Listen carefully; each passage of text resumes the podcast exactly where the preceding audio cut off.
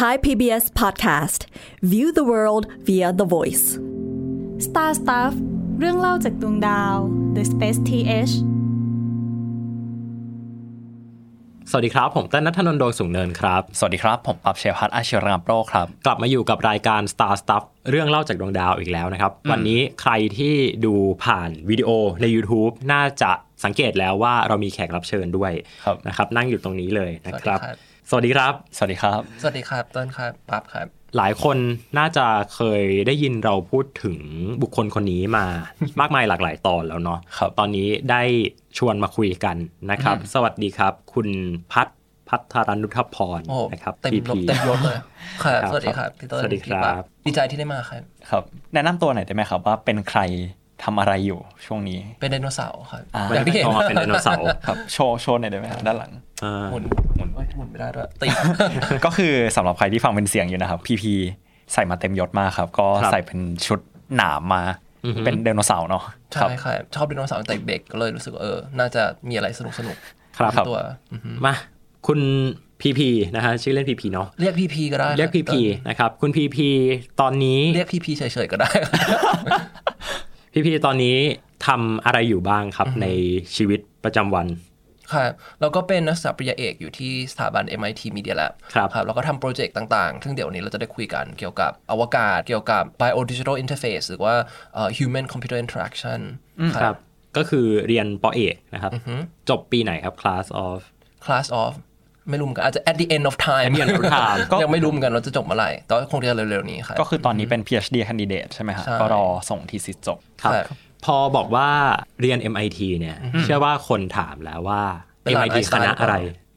แล้วเป็นหลานไอน์สไตน์หรือเปล่าครับก็เป็นหลานไอน์สไตน์ด้วยหนึ่งคนครับอ่าเรียนคณะอะไรครับ มีคณะไหมหรือว่ายังไง คือสถาบันที่อยู่ MIT Media Lab เนี่ยมันไม่ได้สังกัดคณะไหนอืมแล้วก็ไม่ได้เป็นคณะแบบ in the sense of academic ด้วยก็คืออชื่อก็คืออย่างที่บอกว่ามันคือ lab อืมซึ่ง MIT Media Lab ไอเดียก็คือว่าเออเขาไม่ต้องการให้มันเป็นสถาบันที่คนมาเรียน แต่ว่ามาสร้างอะไรบางอย่าง ก็เลยใช้คำว่า lab เป็นชื่อส่วนหนึ่งของชื่อครับอ้าวแล้วแบบนี้จะแจกปริญญายังไงครับเนี่ยอืมตอนที่เราเข้าไปอะ director ของ Media Lab ตอนนั้นคือโจอีอิโตเขาบอกว่า คุณมาเรียนที่ MIT Media Lab นะไม่ได้มาเพื่อจะได้ปริญญา แต่มาเพื่อเอาปริญญาออก คุณจะได้เป็นมนุษย์ที่มีอิสระทำอะไรก็ได้ ไม่ได้ limit ว่าเอ้ยเป็นหมอเป็นวิศวะหรือว่าเป็นอะไรก็แล้วแต่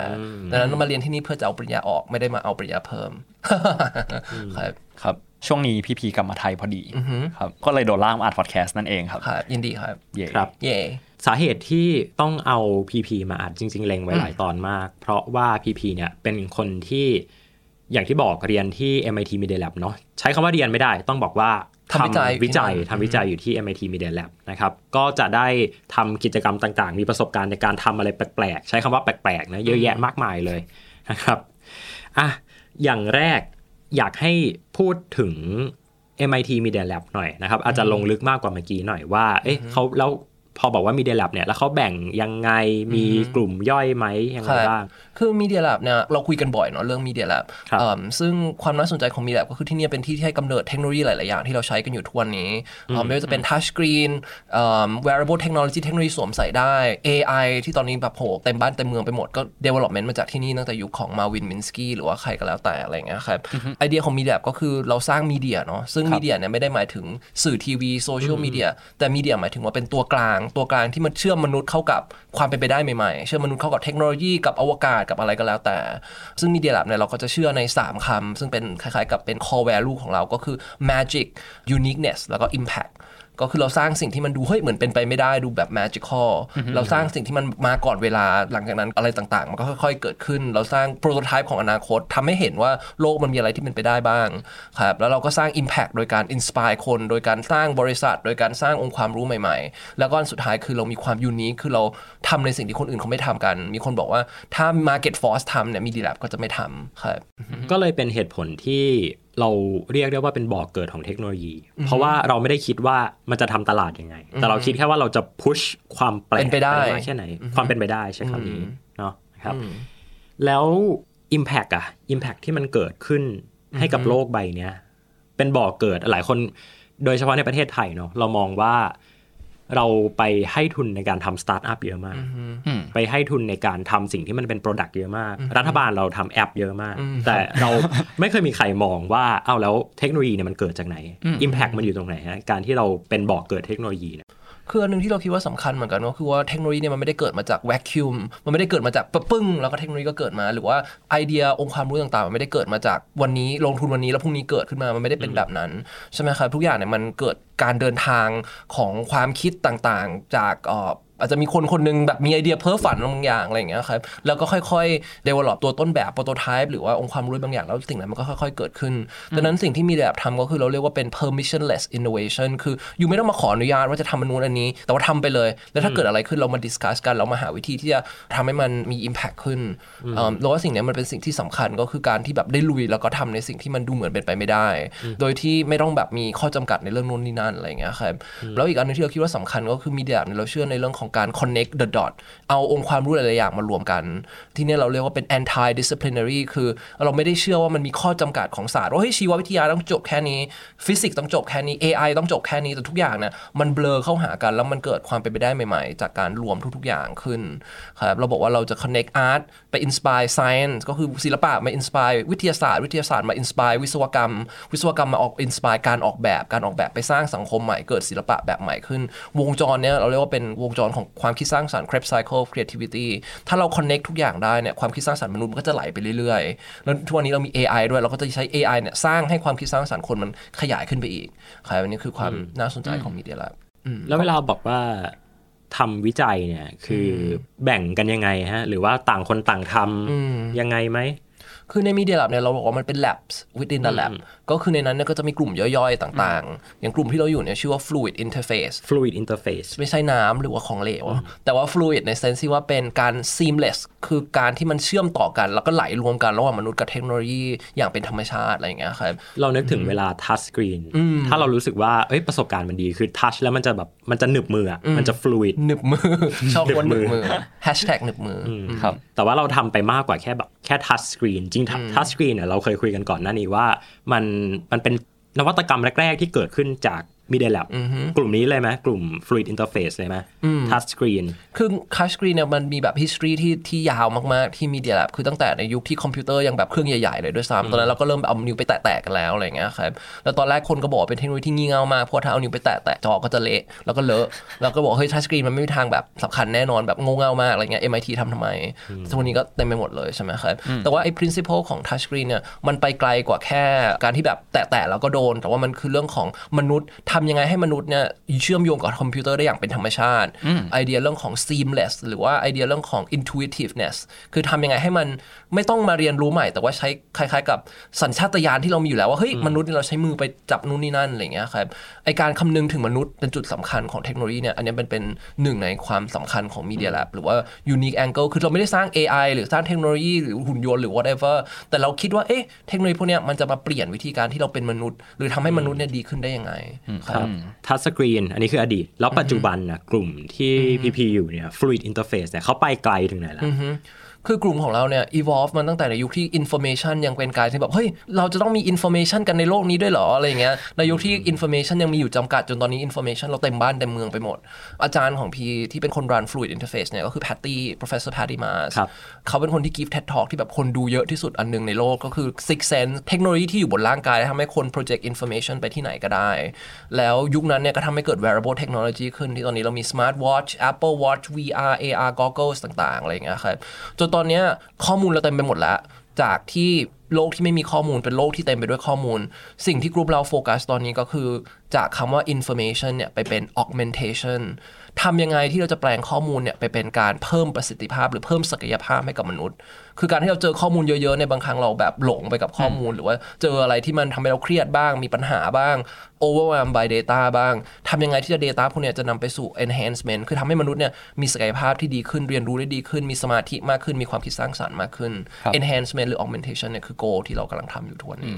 ครับก็เรียกได้ว่าน่าจะเป็นภาพรวมๆที่เกิดขึ้นใน Media Lab และ Fluid Interface นะครับ ดูน่าสนใจมาก แล้วมันทีโยงเนี้ยกับอวกาศยังไงครับพี่อ่าปาล์มกำลังจะไปประเด็นต่อไปเลยคือ ด้วยความที่พีพีบอกมาว่า MIT Media Lab เนี่ยครับมันมีความเป็น anti disciplinary เนาะหรือว่าการที่แบบเราจะก้าวข้ามศาสตร์ใดศาสตร์หนึ่งมา มันก็ทำให้พีพี ในช่วงหลายปีที่ผ่านมาได้ทำโปรเจกต์ไม่ใช่แค่ในฝั่ง fluid interface จ๋าๆหรือว่าแบบเป็นเรื่อง variable จ๋าๆหรือเป็น augmentation จ๋าๆแต่ก็ได้ไปแตะทั้งแบบด้านไบโอด้านอวกาศอืมด้วยอะไรประมาณนี้ฮะเล่าให้ฟังหน่อยได้ไหมครับว่าเกิดอะไรขึ้น คือที่ Media Lab เนี่ยอย่างที่เราบอกเราทำเทคโนโลยีที่เป็นอนาคตในด้านต่างๆ ของเราทำเรื่องเกี่ยวกับมนุษย์ในอนาคตครับแต่ก็จะมีกลุ่มที่ทำเรื่องเมืองในอนาคต การเรียนรู้ในอนาคตหรืออะไรก็แล้วแต่ คราวเนี้ยหนึ่งในสิ่งที่เกิดขึ้นก็คือว่า Media Lab เนี่ยเรามีกลุ่มที่ชื่อว่า Space Exploration Initiative อืมซึ่งเป็นกลุ่มที่ทำหน้าที่ทำให้การทดลองของ Media Lab เนี่ยไม่ว่าเรื่องอะไรก็แล้วแต่เนี่ย ไปดูซิว่าเอ๊ะจะเป็นยังไงถ้าอยู่ในบริบทของอวกาศ เราทำคนในอนาคต แต่คนในอนาคตที่อยู่ในอวกาศมันจะเป็นยังไง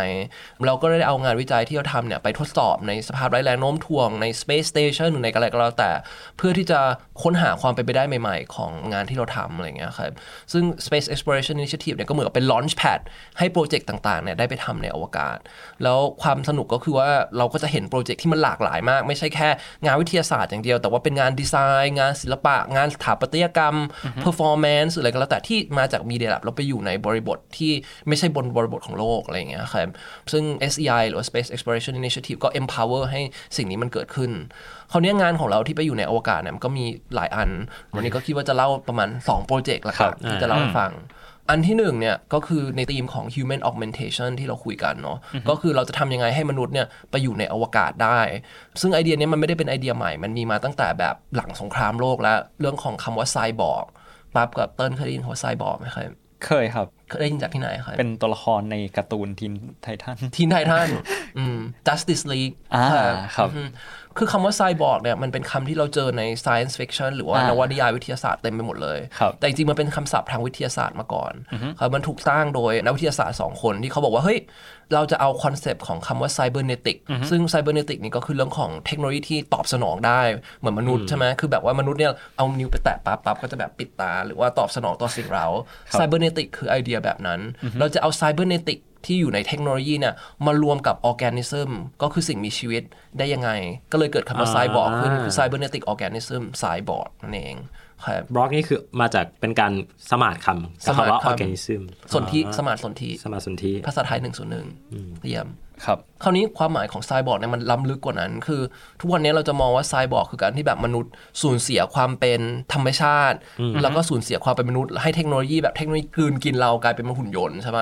แต่ว่าไอเดียของไซบอร์กตอนเริ่มต้นเนี่ยมันคือการตั้งคำถามว่า ถ้ามนุษย์เนี่ยจะคล้ายๆกับเป็นเจ้านายของเทคโนโลยีเนี่ยเทคโนโลยีเนี่ยมันจะต้องทำให้มนุษย์เนี่ย ทำงานได้โดยที่เราไม่ต้องไปคอยเช็คว่าแบบเฮ้ยเทคโนโลยีมันทำงานดีหรือเปล่า หรือเราต้องไปคอยกดปุ่ม หรือคอยดูแบบมิเตอร์หรืออะไรก็แล้วแต่เทคโนโลยีเนี่ยมันควรจะทำงานเหมือนเป็นอวัยวะหนึ่งของเราคือ seamless เราไม่ต้องเช็คว่าหัวใจเราเต้นหรือเปล่า หรือเราไม่ต้องเช็คว่าขาเราจะขยับไหมเราสามารถจะใช้มันได้อย่างเป็นธรรมชาติเลยดังนั้นไอเดียของไซบอร์กก็คือว่าถ้ามนุษย์เนี่ยจะไปอยู่ในอวกาศหรือทำอะไรก็แล้วแต่ที่มันแบบไปไกลกว่าความเป็นมนุษย์เดิมเนี่ย cyborg concept ก็คือเทคโนโลยีเนี่ยต้องมาเป็นส่วนหนึ่งของร่างกายเราทำให้เราสามารถจะคิดได้ไกลขึ้น สัมผัสได้ลึกซึ้งขึ้น แล้วก็มีความเป็นมนุษย์มากขึ้น ครับอืมแล้วโปรเจกต์ที่ส่งขึ้นไปจากแนวคิดเนี่ยครับมันเล่าให้ฟังหน่อยได้ไหมฮะว่ามันเป็นยังไงอืมจริง ๆ เหมือนผมเคยเห็นภาพใน Facebook พี่ด้วยเนาะที่แบบเป็นเหมือนใส่เหมือนหมวกนักบินอวกาศมันคืออะไรฮะแบบขยายความหน่อยได้ไหมคือโปรเจกต์ของเราเนี่ย อย่างที่บอกเราทำเรื่อง human augmentation ครับแล้วหนึ่งใน area หรือว่าสาขาที่เราสนใจก็คือการเพิ่มสุขภาพให้กับนักบินอวกาศเพิ่มสุขภาพเนี่ยมันแปลกๆเราต้องบอกว่าเอ่อทำให้นักวิทยานักบินอวกาศเนี่ยมีสุขภาพดีที่ดีขึ้นอ่าที่ดีขึ้น ซึ่ง area เนี้ยมันเป็น area ที่สำคัญมากสำหรับ NASA แล้วก็หน่วยงานอวกาศทั่วโลก เพราะว่าถ้ามนุษย์ไปอยู่ในอวกาศแล้วตายเนี่ยเราก็จะไม่สามารถจะมีอาณานิคมบนดาวอังคารหรืออะไรต่างๆ ได้ครับเราจะมีจรวดที่ดีแค่ไหนหุ่นยนต์ที่ดีแค่ไหนแต่ถ้าสุดท้ายมนุษย์ไปอยู่อวกาศไม่ได้เนี่ยมันก็จบใช่ไหมครับดังนั้นมันเลยมีสาขาที่เรียกว่า space health หรือว่าสุขภาพอวกาศ หรือว่าการแพทย์อวกาศเกิดขึ้น งานของเราเนี่ยก็สนใจว่าเราจะสร้างเทคโนโลยี ที่ทำให้นักบินอวกาศเนี่ยเข้าถึงข้อมูลสุขภาพ หรือว่าข้อมูลที่เกิดขึ้นบนร่างกายของเขา ไม่ว่าจะเป็น metabolism กระบวนการอะไรต่างๆ ในร่างกายของเขาเนี่ยผ่านเทคโนโลยีที่สวมใส่ได้แหล่ง wearable technology ได้ยังไง แล้วพอเขาได้ข้อมูลแล้วเนี่ยทำยังไงที่ทำให้เขาเนี่ยสุขภาพดีขึ้น โดยการผลิตยาหรือผลิต intervention ต่างๆ บนร่างกายของนักบินอวกาศครับก็คือเป็น wearable device เป็นอุปกรณ์ที่สวมใส่ได้ ที่ทำให้นักบินอวกาศเนี่ยมีสุขภาพที่ดีขึ้น แล้วก็มีมี healthy habit ในอวกาศนั่นเองซึ่งโปรโตไทป์อันนี้พี่ก็ได้ไปลองใช้เองในซีโรจีด้วยใช่ไหมฮะใช่ครับ ซึ่ง device ของเราเนี่ยมันมี 2 ชิ้น ชิ้นหนึ่งก็คือเป็น device ที่เสียบอยู่ที่ปาก คอยทำหน้าที่ดูสารเคมีที่อยู่ในน้ำลายครับเหมือนเวลาที่เราตรวจโควิด เราต้องเอาอะไรแทงจมูกเรา ใช่ไหมเพราะว่าร่างกายของเราเนี่ยเราปล่อย biomarkers หรือว่าเป็น indicator ของเอ่อโรค condition ต่างๆ เราตื่นเต้น เราเอ่อเครียดเราป่วย เราก็จะมีสารเคมีที่ถูกหลั่งออกมาใน biofluid หรือว่าสารคัดหลั่งต่างๆ คราวนี้น้ำลายเนี่ยมันคอนเทนสารหลายอย่างมาก ซึ่งความดีงามของมันก็คือเราไม่ต้องเจาะเลือดเข้าไป หรือเราไม่ต้องอะไรแทงจมูก เราสามารถจะมีอะไรเสียบอยู่ที่ปากแล้วก็คอยเช็คน้ำลายเราเรื่อย ๆ ได้ อันนี้ก็คือเป็น device อันที่หนึ่งอันที่สองก็คือว่าพอเรารู้แล้วว่าเฮ้ยในน้ำลายเรามี marker อะไรอย่างเช่นเรามีความเครียด เรากำลังตื่นเต้น เรากำลังมีโรคนู่นนี่นั่นอย่างเงี้ย device ที่สองเนี่ยจะทำหน้าที่ผลิตยาหรือผลิต intervention บนชุดนักบินอวกาศเองเลยจินตนาการว่าแบบเป็นแม t เดมอนอยู่บนดาวอังคารอย่างเงี้ยครับเราไม่มีโรงพยาบาลจุฬาหรือว่าศิริราชให้เดินไปบอกว่าเฮ้ยป่วย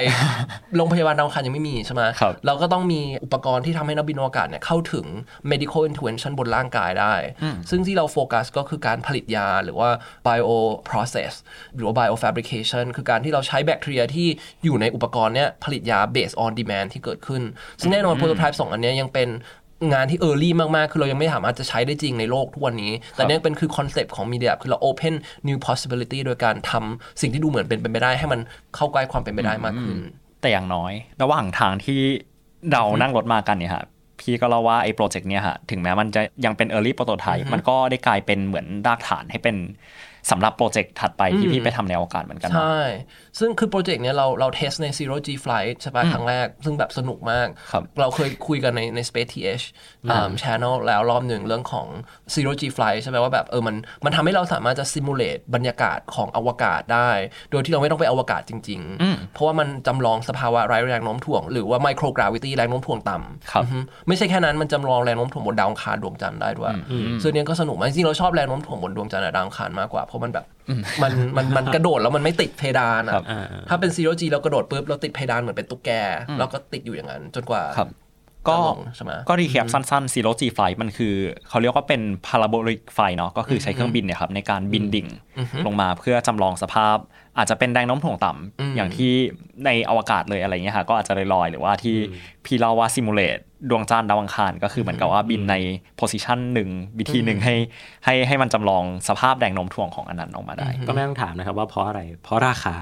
มันแพงการส่งของไปอวกาศชิ้นหนึ่งเนี่ยมันแพงมากเลยนะแต่ว่าอยากถามหน่อยว่าเอ๊ะเห็นกลุ่ม Space Initiative เนี่ย Space Exploration Initiative ของคุณ Ariel เนี่ยวิเขามีส่ง payload ไปยังสถานีอวกาศด้วย แล้วบอกว่าล่าสุดเนี่ยส่งอีเมลมาเล่าให้ฟังบอกจะมีไปดวงจันทร์ด้วย งานของเราได้ไปอยู่ในโปรเจกต์พวกนี้ด้วยไหมฮะ คือไอเดียของ Space Exploration Initiative ของดร Ariel เนี่ยเขาบอกว่าเขาต้องการทำ Starfleet Academy ที่มาจาก Star Trek ก็คือเป็นโรงเรียนที่จะ incubate คน เจเนเรชันสำหรับอวกาศ แล้วถ้าเราจะทำงานที่มันอวกาศ แล้วเราไม่ได้ส่ง experiment ไปอวกาศหรือเราไม่ได้ไปอวกาศจริง ๆ อย่างเงี้ยเขาก็ถือว่ามันยังไม่ success ใช่ปะดังนั้นสิ่งที่ Ariel ทำแล้วเราว่ามันเป็นอะไรที่มัน profound มาก ก็คือว่าเขาสร้าง pipeline ให้แบบนักวิจัยอย่างเราที่เราทำเรื่องของไซบอร์กอยู่บนโลกใช่ไหม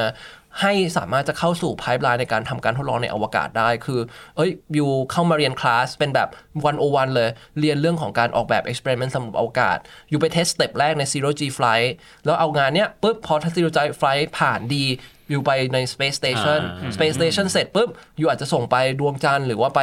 outpost อื่น ๆ ที่อยู่ใน pipeline ก็ได้ แล้ว launch ของแพลตฟอร์มที่เรามีเนี่ยมันก็มีตั้งแต่แบบเป็นแบบ sub orbital คือไปบินรอบ แล้วก็ลงกลับมาหรือว่าแบบไปโคจรหลาย ๆ วัน มันก็มีหลายหลายแพลตฟอร์มขึ้นอยู่กับว่าการทดลองนั้นต้องการแบบไหน แต่ว่าเราว่าการที่ทำให้ process ตรงเนี้ยมัน seamless มากขึ้นเนี่ยมันทำให้คนจินตนาการ โปรเจกต์ใหม่ ๆ หรือว่าความเป็นไปได้ใหม่ ๆ ที่จะเกิดขึ้นในอวกาศได้ ไม่ใช่แค่สิ่งที่ต้องรอ NASA approve หรือว่ารอให้มี funding เข้ามา มันเกิดคล้ายๆกับ democratization คือหรือมันทำให้เทคโนโลยีนั้นมันก้าวถึงคนหมู่มากขึ้นได้อะไรอย่างเงี้ยอืมคือถ้าพูดตรงๆเลยก็คือจริง ๆ แล้ว MIT เนี่ยก็คือมหาวิทยาลัย เรากำลังอยู่ในยุคที่มหาวิทยาลัย เลือกงานวิจัย ส่งงานวิจัยไปอวกาศได้ โดยที่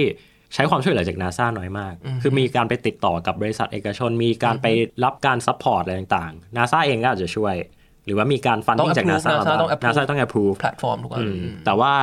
ก็มีบทบาทของนาซาเนี่ยน้อยลงกว่าในยุคแบบอพอลโลนะใช่คือในยุคอพอลโลนี่คือคนที่แบบตัดสินกันนี่ก็คือนั่งกันอยู่บนโต๊ะแค่ไม่กี่คน แต่นี่คือเราเปิดรับไอเดียนะฮะพอมาถึงประเด็นนี้อยากชวนคุยอีกเรื่องหนึ่งก่อนที่จะโยนไปประเด็นถัดไปเพราะเดี๋ยวเราจะมีพูดถึงเรื่องแฟชั่นกันด้วยนะครับ เมื่อปี 2019 อันนี้เราเคยเล่าให้ทุกคนฟังแล้วว่าเราเคยไปงานที่ชื่อว่า Beyond the Cradle ซึ่งเป็นงานที่กลุ่ม Space Exploration Initiative เนี่ยเขาจะจัดกันทุกปีเลยนะครับ งานนี้เนี่ยมันเข้ามา contribute อะไรให้กับคนที่ทำงานด้านอวกาศ บ้างมันเป็น showcase หรือว่ามันเป็น community ให้คนมาเจอกัน คือเราว่าอย่างที่ที่พี่เติ้ลพูดว่าแบบ ตอนเนี้ยวงการอวกาศเนี่ยมันไม่ใช่แค่วิศวกรอย่างเดียว หรือว่าคนที่ทำกำลับจรวดยานอวกาศอย่างเดียวแต่ว่ามันคือทุกๆ คนที่มา contribute ด้วยกัน ถ้าพี่ต้นจำได้งานวันนั้นเนี่ยเรามีแบบคนที่ทำภาษาต่างดาวให้กับอ่าใช่ Star Trek ใช่เรามีเอ่อศิลปินที่ออกแบบงานศิลปะที่ไปเล่นในอวกาศ ไปแสดงในอวกาศ เรามีคนที่ออกแบบอะไรเต็มไปหมดเลย มีเป็ดด้วยมีเป็ดด้วยมีไดโนเสาร์ด้วยมีเต็มไปหมดเลยดังนั้นไอเดียของงาน Beyond the Cradle ก็คือตั้งคำถามว่า เฮ้ยถ้ามนุษยชาติมีแพลตฟอร์มที่จะไปอยู่ในอวกาศได้เนี่ยเราจะสร้างวัฒนธรรมอวกาศแบบไหนคำว่าวัฒนธรรมอวกาศหรือว่า space culture เราว่ามันสำคัญพอๆกับการที่เรามีเทคโนโลยี เพราะว่าอยู่มีเทคโนโลยีพาอยู่ไปได้ แต่ถ้าอยู่ไปแล้วอยู่ stuck there หรือว่าทำให้ชีวิตมันไม่ได้น่าสนใจอย่างเงี้ยไอสิ่งเนี้ยมันก็จะไม่เกิดขึ้นดังนั้น Media Lab Space Exploration Initiative เนี่ย โฟกัสว่าเราจะสร้าง human experience หรือว่าประสบการณ์ความเป็นมนุษย์ในอวกาศ สร้างวัฒนธรรมอวกาศใหม่ ๆ ได้ยังไงผ่านโปรเจกต์งานวิจัยต่างๆ ที่เราทำใช่ไหมซึ่งจริงๆไอ้ traditional ของการเอาหลาย ๆ อย่างมารวมกันมันไม่ได้ใหม่ เมื่อกี้เราจะพูดเรื่องแฟชั่นใช่ปะซึ่งรู้สึกเออมันเป็นตัวอย่างที่น่าสนใจมาก เพราะว่ามันมีหนังสือเล่มหนึ่งที่ professor ที่ MIT เขียน ชื่อว่า fashioning Apollo fashioning Apollo คือ you จะสร้างแฟชั่นให้กับคนที่จะแบบอยู่ในภารกิจ Apollo 11 ได้ยังไง เพราะว่าชุดนักบินอวกาศหนึ่งอันเนี่ย มันไม่ได้เป็นแค่อุปกรณ์ที่เป็นแบบ ไซบอร์กใช่ไหมทำให้นักบินอวกาศอยู่ในอวกาศได้ แต่มันยังเซิร์ฟฟังก์ชันของการ inspire คนด้วย ว่าแบบ you ใส่ชุดนักบินอวกาศไปโบกมือทักทายเด็กๆ ไปขึ้นปก Vogue อะไรอย่างเงี้ยดังนั้น layer ของชุดนักบินอวกาศมันไม่ใช่แค่แบบ 21 material ที่เอามาผสมกันเป็นชุดนักบินอวกาศ แต่มันคือ layer ของจินตนาการ layer ของการเมืองใส่ชุดนักบินอวกาศเฮ้ยเป็นตัวแทนของกองทัพอเมริกา เป็นตัวแทนของประชาธิปไตยใช่ไหมที่จะแบบว่าเป็น democracy in space อ่ามันมี layer หลาย ๆ อย่างที่มันปนกันอยู่ ซึ่งหนังสือเล่มเนี้ยเราว่ามันมันน่าสนใจเพราะมันโชว์ให้เห็นว่าอวกาศ as a industry หรือว่า as a field เนี่ยมันผสมผสานหลายมิติมาตั้งแต่การเกิดขึ้นของชุด Apollo 11 แล้วอืมมันมีมิติหลาย ๆ อย่างที่มันปนกัน แล้วถ้าเราจะสร้างอนาคตของอวกาศ ไม่ว่าจะในไทยหรือว่าทั่วโลกเนี่ยสิ่งที่ต้องเกิดขึ้นก็คือเราต้องการไม่ใช่แค่คนที่ออกแบบชุดนักบินอวกาศอย่างเดียวเราต้องการ designer artist คนที่เข้าใจทุก ๆ อย่างเนี่ยมาทำงานด้วยกัน เพื่อให้อนาคตของอวกาศเนี่ยมันน่าสนใจแล้วก็ตื่นเต้นฟังดูยิ่งใหญ่มากเลยเนาะเนอะจริง ๆ เมื่อกี้นี้เรานึกถึงแบบ นึกถึงซีรีส์เรื่องหนึ่งคือ For All Mankind ตอนที่พีพีพูดถึงเรื่องว่าการออกแบบชุดอวกาศมันมี layer ทางการเมืองอยู่ แล้วว่าซีรีส์เรื่องเนี้ยเขาถ่ายทอดมันออกมาได้ค่อนข้างดีเนาะใช่ว่าอุ้ยจะต้องแบบถ้าเป็นฝั่งโซเวียตก็จะต้องแดงๆหน่อยเออมีความแบบว่าสีอะไรรักชาติมีความยิ่งใหญ่ มีความเหมือนแบบทุกอย่างดูเป็นการทหารมากในขณะที่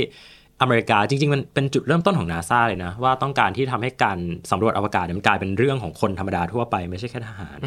นะครับอันนี้คือเรื่องราวที่เกิดขึ้นนะครับ เดี๋ยวเบรกถัดไปมาคุยกันถึง งานอื่นๆที่ทำนะครับ นอกจากงานที่ถูกส่งขึ้นไปบนอวกาศเนาะจริงๆ พีพีเนี่ยไปร่วมโปรเจกต์หลายอย่าง ซึ่งเดี๋ยววันเนี้ยมา list ให้ฟังด้วย มี SETI ด้วย SETI ก็คือโปรเจกต์ที่ก่อตั้งโดยคาร์ลเซแกนไล่ล่าเอเลียนนะครับเบรกสองมาคุยกันครับครับ Star Stuff เรื่องเล่าจากดวงดาว The Space TH กลับมาที่เบรก2ครับ เมื่อกี้เราไป Zero G กันแล้วเนาะ Project Wearable ของ PP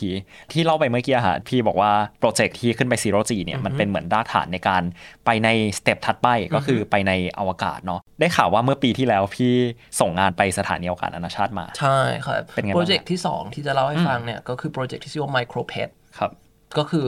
สัตว์เลี้ยงตัวเล็ก เพชรคือสัตว์เลี้ยงอ่าๆเพชรเนี่ยมันมีความหมาย 2 อัน อันหนึ่งก็คือสัตว์เลี้ยงใช่ไหมครับแบบคิวๆอีกอันหนึ่งคือ PET ก็คือพลาสติกอ่าเพชรใช่เมื่อกี้ใช่พูดว่าเพชรน่ะเรานึกถึงแบบขวดขวดพอ่าลาสติกนะขวดเพชรใช่ แล้วโปรเจกต์เนี้ยมันก็เกี่ยวข้องกับทั้งสัตว์เลี้ยงด้วยแล้วก็พลาสติกเพชรด้วยซึ่งมันเอ๊ะมันยังไง ไอเดียของเราก็คือว่าในอวกาศเนี่ยตอนนี้เรามีขยะมากขึ้นจากแอคทิวิตี้ของมนุษย์ไม่ว่าจะอยู่ในสถานีอวกาศนานาชาติ ดาวเทียมหรืออะไรก็แล้วแต่ เราต้องการจะศึกษาว่าเราจะส่งสิ่งมีชีวิต microorganism เนี่ยนี่คือคำว่าไมโครที่อยู่ในอยู่ในไมโครเพสเนี่ยขึ้นไปเพื่อจัดการกับ plastic waste ในอวกาศได้ยังไงโอ้เพราะว่าในอวกาศเนี่ยเราจะมี waste มากขึ้นเรื่อยๆ แล้วในการที่ทรัพยากรมันจำกัดเนี่ยถ้าเราสามารถที่จะ recycle material บางอย่าง เราเรียกว่า in situ uh, resource utilization ใช่ปะคือการใช้สิ่งที่มันมีอยู่ตรงนั้นแหละ แล้วแปลงออกมาเป็นสิ่งใหม่ หรือว่าแปลงออกมาเป็นศักยภาพใหม่ ๆ มันก็จะสำคัญมากเพราะว่านักบินอวกาศเราไม่ได้มีแบบที่ที่เราสามารถจะไปซื้อ material ใหม่ๆ ออกมาได้ตลอดใช่ปะดังนั้นโปรเจกต์เนี้ยสิ่งที่ทำก็คือเราเอาแพลตฟอร์มที่เราทำในชุดนักบินอวกาศ ที่ทำให้เราสามารถจะเลี้ยงแบคทีเรียบนชุดนักบินอวกาศได้เนี่ยมาอยู่ในแพลตฟอร์มที่ส่งไปในสถานีอวกาศนานาชาติ เพื่อจะ study แบคทีเรียที่สามารถจะเปลี่ยนขยะอวกาศ ให้กลายมาเป็น new material ได้ มันคือการสร้าง close cycle หรือเปล่า closed cycle หรือว่าเราเรียกว่าเป็นเอิ่ม closed environment อ่าเป็นสิ่งแวดล้อมปิด แต่สามารถเกิดการ flow ของ material หรือว่า recycle chemical ที่อยู่ในนั้นได้อะไรอย่างเงี้ยซึ่งซึ่งความสำคัญกับอวกาศมากเลยเนาะ เรานึกถึงแบบบนสถานีอวกาศนานาชาติที่น้ำก็ต้องรีไซเคิลฉี่อากาศฉี่นักบินอวกาศกินฉี่ตัวเอง ที่ผ่านการกรองอย่างสะอาดมากฮะๆ แต่เรากำลังจะทำสิ่งนี้ในเลเวลของแบคทีเรีย เรากำลังทำสิ่งนี้คือแบคทีเรียเนี่ยมันต่อให้มันตัวเล็กก็ตาม แต่ว่าเราสามารถจะเลี้ยงมันในสเกลใหญ่ได้ นึกถึงน้ำปลาเชงอะไรอย่างเงี้ยอ่าฮะที่เราแบบว่าเป็นน้ำหมักใช่ปะมีแบคทีเรียอยู่มากมายเต็มไปหมดเลย อันนี้เราไม่ได้จะ endorse น้ำปลาเชงเป็นตัวอย่างที่ไม่ดีเลยอะเออนึกถึงว่าแบบอะถังหมักขยะใช่ปะครับเออเราสามารถจะ เทิร์นแบบขยะให้มาเป็นปุ๋ยให้มาเป็น fertilizer สำหรับแผ่นหรือเป็นได้พลังงานก็ได้เป็นพลังงานก็ได้อ่าเราก็ทำแบบเดียวกันในอวกาศ โดยแบคทีเรียที่เราส่งไปเนี่ยถูกตัดต่อพันธุกรรมโดยเอิ่ม National Lab ของอเมริกา เพื่อที่จะย่อยขยะพลาสติกบนโลก เราอยากจะรู้ว่าเฮ้ย ในอวกาศเนี่ยไม่ว่าจะ packaging หรืออุปกรณ์ต่างๆ ของนักบินอวกาศ 3D print ต่างๆ มันก็เป็นพลาสติกทั้งนั้นเลย ถ้าเราจะรีไซเคิลสิ่งนี้โดยใช้แบคทีเรียมา turn พลาสติกเนี่ยให้กลายไปเป็นแบบมอนเมอร์หรือว่าอนุพันธ์ใหม่ที่เอามาประกอบกันเป็น new material ได้เนี่ยจะเป็นยังไง อย่างที่พี่เติ้ลบอกว่าเฮ้ยอวกาศเนี่ยมันแพงมากเวลาเราจะส่งอะไรสักอย่างหนึ่งไปใช่ปะแล้วถ้า you ต้องการให้นักบินอวกาศมาทำการทดลองให้ you ด้วยเนี่ยโหแบบนาทีละ แพงมาก ความเจ๋งของโปรเจกต์นี้อันนึงก็คือเนื่องจากที่ Media Lab เนี่ยเราเราทำแพลตฟอร์มเรา build technology เราสร้างสิ่งที่เรียกว่าเป็น bioreactor ที่รันโดยอัตโนมัติ คือส่งการทดลองเนี่ยใส่แบคทีเรียยัดอะไรทุกอย่างเข้าไปเหมือนมาม่าแบบเป็นแบบแห้งๆ ไปอยู่ในอวกาศปุ๊บเติมน้ำแบคทีเรียก็จะทำงาน แล้วก็ทำการย่อยสลายได้เองอะไรอย่างเงี้ยอันนี้ก็คือเป็น novelty ของโปรเจกต์นี้คือไม่ใช่แค่ study แบคทีเรียใหม่ๆ แต่สร้างแพลตฟอร์มที่ open source ให้นักวิทยาศาสตร์คนอื่น สามารถจะรันการทดลองอัตโนมัติในอวกาศได้อือฮึอันนี้ก็คือเป็น contribution อีกอันหนึ่งของครับโปรเจกต์นี้ disclaimer เรียกเราพี่เติ้ลจริง ๆ อายุไล่ๆกันจริงๆเราแอบเป็นน้องด้วยโอ้ยนะครับน่าจะเรียกตามปรับแล้วพี่เติ้ลครับเราเป็นเด็กผมก็น้องพี่เราเติ้ลเราอายุอีกทีห้าขวบโอเค กลับมาที่โปรเจกต์นี้อันนี้เหมือนเราไม่ไม่แคร์พี่เติ้ลเลยเอ่อกลับมาที่โปรเจกต์นี้อันหนึงที่น่าสนใจก็คือว่าโปรเจกต์เนี้ยไปในสถานีอวกาศนานาชาติมา 30 วัน กับจรวดของ SpaceX ซึ่งโดนเลื่อนด้วยช่วงโควิดเนี่ยสองสามรอบ แล้วก็แบบ ลุ้นกันมาก แต่ว่าก็สุดท้ายก็ได้ส่งไป แล้วผลการทดลองก็ค่อนข้าง promising มาก คือตอนนี้เรากำลังเขียน paper กันอยู่ แต่ว่า sneak พรีวิวให้ฟังก็คือเราพบว่าแบคทีเรียเนี่ยมันสามารถจะ turn พลาสติกให้กลายมาเป็นมอนเมอร์ได้จริง ๆ ในอวกาศอืมแล้วก็มันเป็นการ demonstrate ครั้งแรกที่เราทำแบบว่า recycling โดยใช้แบคทีเรียในอวกาศก็เป็นงานที่น่าสนใจมาก แล้วก็ล่าสุดเราก็ได้เป็นหนึ่งใน top 10 world changing idea by Fast Company ที่บอกว่าโปรเจกต์เนี้ยเป็นหนึ่งในไอเดียที่สำคัญในการเปลี่ยนโลกในวันข้างหน้าครับเดี๋ยวนี้ก็คือเซเลบมากโอ้ no no แอบ no ขอถามแบบสั้นๆได้ไหมฮะว่าส่งของไป ISS นี่ มีเกร็ดอะไรที่น่าสนใจไหมครับ เยอะมาก อย่างที่หนึ่งก็คือว่าการจะส่งของไปในอวกาศเนี่ย you อย่ามี fix date ถ้า you แบบว่าจองว่าเนี่ยเดี๋ยว you จะไปดูมันปล่อยเนี่ยมันจะเลื่อนทุกครั้ง ด้วยอวกาศด้วยอากาศบ้างด้วยโลจิสติกบ้างด้วยแบบมีคนเส้นใหญ่กว่า แล้วเขาได้ส่งไปก่อนบ้างอะไรเงี้ยก็มีเรื่องดังนั้นเราเนี่ยวางแผนกันว่าเราจะไปฟลอริดาเพื่อจะไปดิสนีย์แลนด์ดิสนีย์เวิลด์แล้วก็ไปดูการปล่อยเนี่ยปรากฏว่าไม่เกิดขึ้นการปล่อยถูกเลื่อนดังนั้นอย่าเชื่อมั่นว่างานของ you จะได้ปล่อยวันไหน you ต้องแบบเบลอๆว่ามันน่าจะ launch ช่วงนี้แหละแต่ว่าอย่า fix date อันที่สองคือว่าถ้า you ทำการทดลองที่เป็นชีวะเนี่ย you ต้องคิดแล้วว่าเฮ้ย you จะทำยังไงให้การทดลองของยู survive ก่อนที่มันจะปล่อย เพราะว่าตอนที่มันอยู่ในจรวดเนี่ยก่อนที่มันจะปล่อยเนี่ยมันอยู่ในพื้นที่ที่ร้อนมาก แบคทีเรียอยู่อาจจะตายก่อนก็ได้ หรือว่าสิ่งมีชีวิตอยู่อาจจะแบบพังก่อน ดังนั้นยูต้องคิดถึง pre launch activity ว่าทำยังไงที่ยูจะ make sure การทดลองของยูเนี่ยยังอยู่ในสภาพดีก่อนปล่อย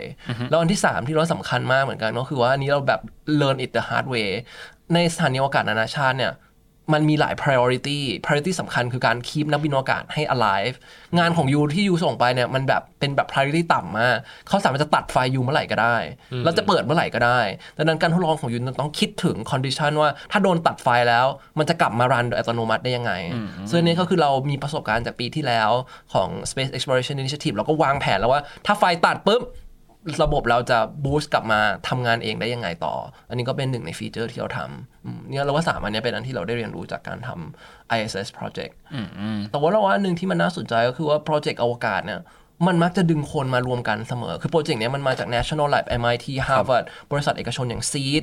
มัน pull people together เพราะทุกคนมันเหมือนแบบ เฮ้ย อันนี้มันคือตัวแทนของเราที่จะไปอวกาศอย่างเงี้ย มันทำให้คนจากหลายสถาบันหลาย ๆ ที่เนี่ยมันทำงานด้วยกันได้ สรุปได้ไปดิสนีย์แลนด์ไหมฮะไม่ได้ไปอยากโอ้เสียดายไม่ได้ไปไม่ได้ไปเศร้าก็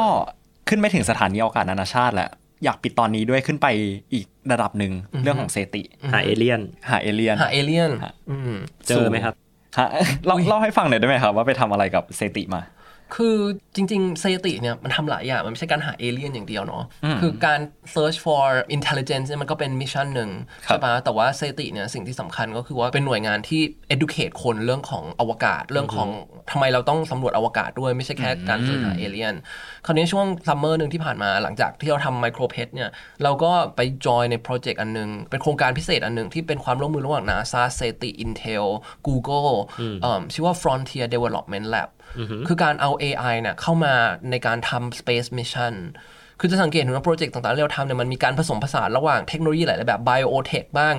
ดิจิทัล tech บ้าง อันนี้เป็นเรื่องของ AI and climate change นั่นมันไม่เกี่ยวกับเอเลี่ยนเลย แต่ว่ามันมันทำอยู่ที่สถาบัน SETI Frontier Development Lab ก็คือต้องการเอาคนที่ bright มาก ๆ จาก field ต่างๆ ที่ไม่ได้เกี่ยวกับอวกาศมารวมกัน เพื่อจะ tackle grand challenge ของ space โดยใช้เอิ่ม AI เป็นหนึ่งใน key power technology สโลแกนของเขาคือเอิ่ม in algorithm we trust เอิ่มโอ้ใช่คือคือเออมันมันมันมาจาก in God we In God we trust trust ใช่ไหมเนี่ยก็คือแปลงเป็น in algorithm we trust เออแล้วก็โลโก้เนี่ยเป็นแบบว่าเป็นรูปแบบ go to the อะไรนะ ad astra per aspera แต่เราบอกว่าเรา ad astra per algorithm per algorithmos ก็คือเราไปดวงดาวโดยใช้อัลกอริทึมอือฮึอืมดังนั้นดังนั้นช่วงช่วงโปรเจกต์เนี้ยมันก็เลยเป็นอะไรที่น่าสนใจมากคือ เราก็ไปเจอกับคนที่ไม่เคยเจอมาก่อน เป็นทีมจากทั่วทั่วโลกเลยมาอยู่ด้วยกันอืม โจทย์ที่เราได้อยู่ในในทีมก็คือทำเรื่อง climate adaptation จริงเราอยากอยู่ในอยู่ในทีม search alien แต่ว่าเราไปอยู่ในทีม climate adaptation ก็โอเคก็เป็นอีกแบบหนึ่งก็เป็นอีก vibe หนึ่งซึ่งสิ่งที่เราทำตอนนั้นก็คือเราสงสัยว่า เอ้ย ถ้าเรามี data จาก NASA เต็มไปหมดเลย เรามี climate model ไปหมดเลยเนี่ย เราจะ recommend วิธีการที่เราจะ manage crisis เวลาเกิด hurricane พายุอะไรต่างๆ ได้ยังไง โดยใช้ reinforcement learning หรือว่า AI อือฮึเราก็ทำเป็น AI platform ที่ใช้ข้อมูล climate เนี่ยในการ tackle เอิ่มเอ่อ disaster planning อืม ก็เป็นโปรเจกต์ที่สนุกมาก แต่เราเราว่าสิ่งที่สำคัญของเอิ่ม Frontier Development Lab เนี่ยมันคือความความบ้าอะไรบางอย่างของการสร้างโปรแกรมแบบนี้ขึ้น คือเอาเอกชน เอา NASA เอา SETI เอาอะไรต่างๆ มารวมกัน แล้วก็บอกว่า เฮ้ย ในเวลาอันสั้นเนี่ย tackle the grand challenge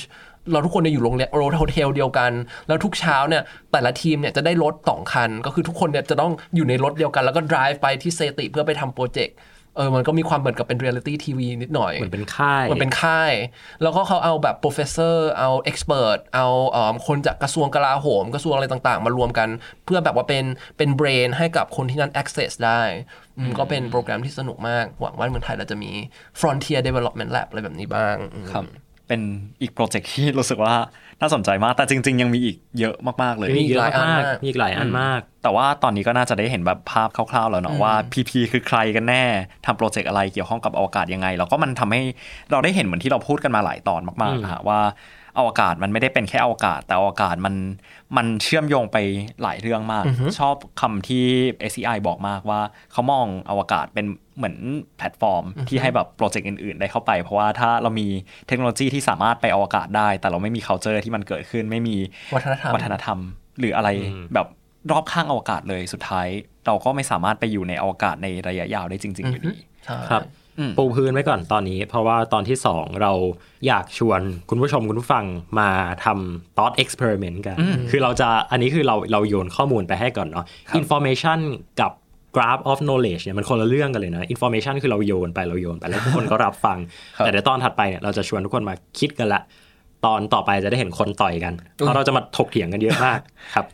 อย่าลืมติดตามฟังตอนที่สองนะครับที่เราจะอยู่กับคุณพีพีนะครับพี่พีพีนะครับน้องพีพีน้องพีพี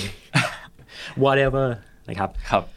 ก็อย่าลืมติดตามพวกเรานะครับ ผ่านทางช่องทางพอดแคสต์ต่างๆ ที่ทุกคนกำลังฟังอยู่ตอนนี้ครับแล้วตอนนี้เรามีวิดีโอพอดแคสต์แล้วนะครับ อยู่บน YouTube ของไทย PBS Podcast ครับ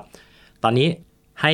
แขกรับเชิญของเรานะครับ กล่าวอะไรสั้นๆ เป็นหนึ่งคำแรงบันดาลใจ จริง ๆ ตอนต่อไปเดี๋ยวก็เจอกันแต่ให้จบเท่ๆก่อนครับอ่าเราชอบประโยคนึงที่ Mary Curie พูดเขาบอก nothing in life is to be fear it is only to be understood ก็คือในชีวิตเนี่ยมันไม่มีอะไรที่ต้องกลัวอวกาศโปรเจกต์ต่างๆ ทุกอันที่เราทำเนี่ย เชื่อว่าแบบ ก่อนจะไป zero G flight แล้วก็ freak out ก่อนจะส่งการทดลองไปในอวกาศ หรือแม้ตอนที่เรา accept ว่าเราจะทำโปรเจกต์เนี้ยเพื่อจะส่งไป ISS เนี่ยเราก็ freak out แต่ว่าเรารู้สึกเออถ้าเราทำไปเรื่อยๆเดี๋ยวเราจะเข้าใจอะไรบางอย่างมากขึ้น แล้วโปรเจกต์ที่ที่เราทำทุกอันน่ะเราว่าสำคัญคือโอเคมันมีเรื่องของ contribution ในเรื่องของความรู้ทางวิทยาศาสตร์อะไรก็แล้วแต่ แต่ว่าสุดท้ายโปรเจกต์ที่เราทำอะมันทำให้เรารู้เข้าใจตัวตนของเราแห่งหนในจักรวาลว่าเราคือใครเราทำอะไร เรา contribute อะไรให้กับโลกเนี้ยเราว่าสุดท้ายถ้าเราเข้าใจมากขึ้นความกลัวต่ออะไรต่างๆ มันก็จะน้อยลง แล้วชอบที่พี่เติ้ลเคยบอกว่าศัตรูของเราคือความโง่เขลาใช่ปะสำหรับเราเราคิดว่าการได้ทำโปรเจกต์อะไรต่างๆเนี่ยมันทำให้เรากลัวน้อยลง เราเราเขลาน้อยลง แล้วเราก็จะรู้สึกว่าโลกเนี้มันมีความหวังมากขึ้นอืมมีการโยนกลับมาด้วยนะครับครับตอนนี้ขอบคุณพีพีมากคยินรัดีบครับขอบคุณครับเจอกันใหม่ตอนหน้าครับผมต้นนัทนนท์ดวงสูงเนินครับ ผมปราบเชยพัฒน์อาชีรกรรมโปรครับลาคุณผู้ฟังทุกคนไปก่อนสวัสดีครับ สวัสดีครับ Star Stuff เรื่องเล่าจากดวงดาว The Space TH